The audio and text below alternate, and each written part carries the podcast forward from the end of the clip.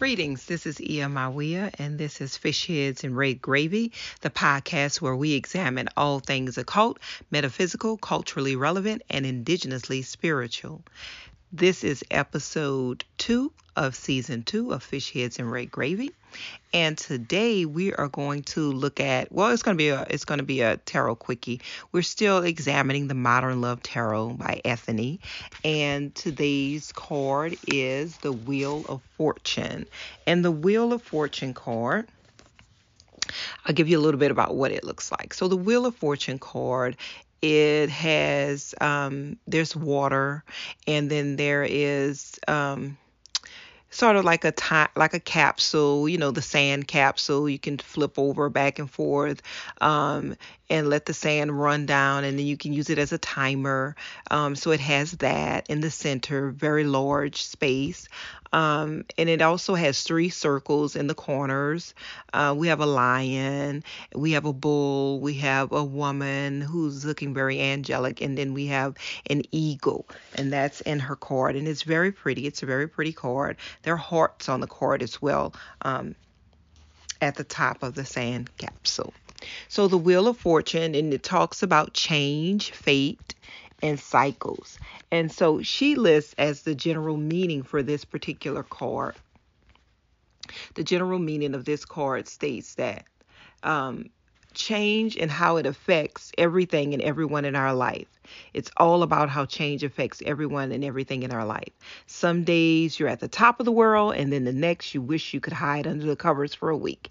And it sort of reminds me of that um, Frank Sinatra song. Um, and I like it when. Um, Aretha Franklin does it, you know, when they talk about, you know, being up one day and then the next day you're down. Um, the name is escaping me right now, but it just reminds me of that. Love changes people, change too. Either you grow together or you grow apart. This card is a good sign to check in with your relationship and see if anything needs tending to, the Wheel of Fortune, right? It's always about how we examine change, what our fate is, and our cycles that we go through. You know, sometimes, and if you follow me on Instagram, then you see that I did, um, that was the card that I just recently put up. And a lot of times we think think that those changes that we go through, you know, that they are more important than the relationships that we've built with individuals that we are still, um, you know, and the individuals who brought us to this point, you know. Um, and so we start to examine life in that way in which we start to think that um, new individuals in our lives that, that step into our lives are more important or hold more favor in our decision making than the individuals who brought us to this point. And for a lot of people that might be brought you through a really tough time in your life. You hear about it, stars, you know, who start off early in a relationship and that person may be with them when they're trying to, you know, go through those early auditions, you know, whether it's for movies or stage plays. And then once they make it big, you know, they cut that person off, you know, and um, move on to somebody else, you know, maybe somebody that they think at this point in time is equal, um, on an equal rung as they are, you know. And so they sort of dismiss what got them to that point. And a lot of times we have a lot of people that do that. The song I was saying, it just came to me. That's life. That's the name of the song. That's life. And it, and if you look up those lyrics, it's it it it's fitting for this wheel of fortune card. Because a lot of times we examine life by thinking that you know because one day we're high up or one day we're excited and happy about the direction that we're moving in. And so we discard all those other things right for anything that's new and shiny. And um, then we find out that you know all that glitters is not gold. And you know what we think it was going to get us to a certain point um, in our life where we were going to be happy and much more uh, even more happier than we were it's not it, it it really is something that's bringing sort of sadness. Someone may surprise you and come sweep you off your feet. The thing about the wheel of fortune it is concerned it's connected to what we call lady luck. Expect always expect the unexpected when you see the wheel of fortune card and always understand that um you know things may go or or or or even look as if they're going a certain way for a long period of time and you may find that that might be in your favor at that at that point.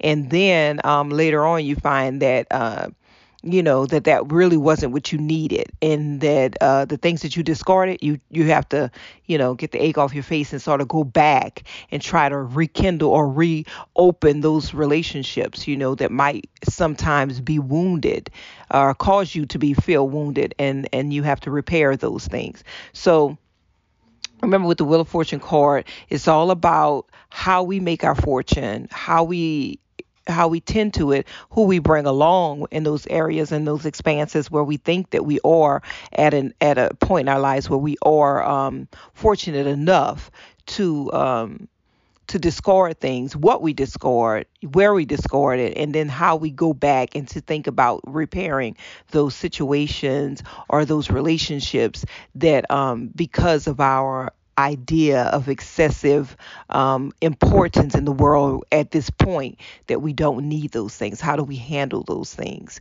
You know, so I think one prescription or one thing that we should work on through the week for this card the next seven days would be about um, just examining the relationships that you have discarded and the things that you did, you know, maybe not so much that things that you've done to um, that were not necessary you know, in terms of how you ended those relationships and how you can um, begin to think about how to rekindle some of those things. Just journal those things. You know, what are some things that you think that you you did that you wish you could do to repair them? Because it could be with somebody who is still in this in this space of the living and it could be somebody who's passed on and so how could you repair those things and that might be letter writing you know, writing that person a letter or a text or an email, or even just if there's someone who transitioned, writing the letter and then, you know, having a situation where you have some um, uh, fireproof container and you could burn it and then release that energy of that letter. But just thinking about some things that you can do, some steps you can take to, um, sort of uh, ease out those situations, you know, that we all go through and we think that, you know, we know better, we don't need those things anymore, those individuals or their situations. And then we find out that we do, you know, and so, you know, sometimes it's hard to even say that I did that, I made that mistake, and now I need to move forward. You know, how do you do that, you know? And so journaling and writing it out is a good, healthy way to get a beginning to understand how to do that and then move from that space into actually um, sending a letter off, mailing a letter, sending a text, or however you're going to do it and just allowing yourself the freedom and that individual the freedom to accept or to not accept, but at least you put that energy out into the world and you've made amends. Until next time, love, peace. Ashe.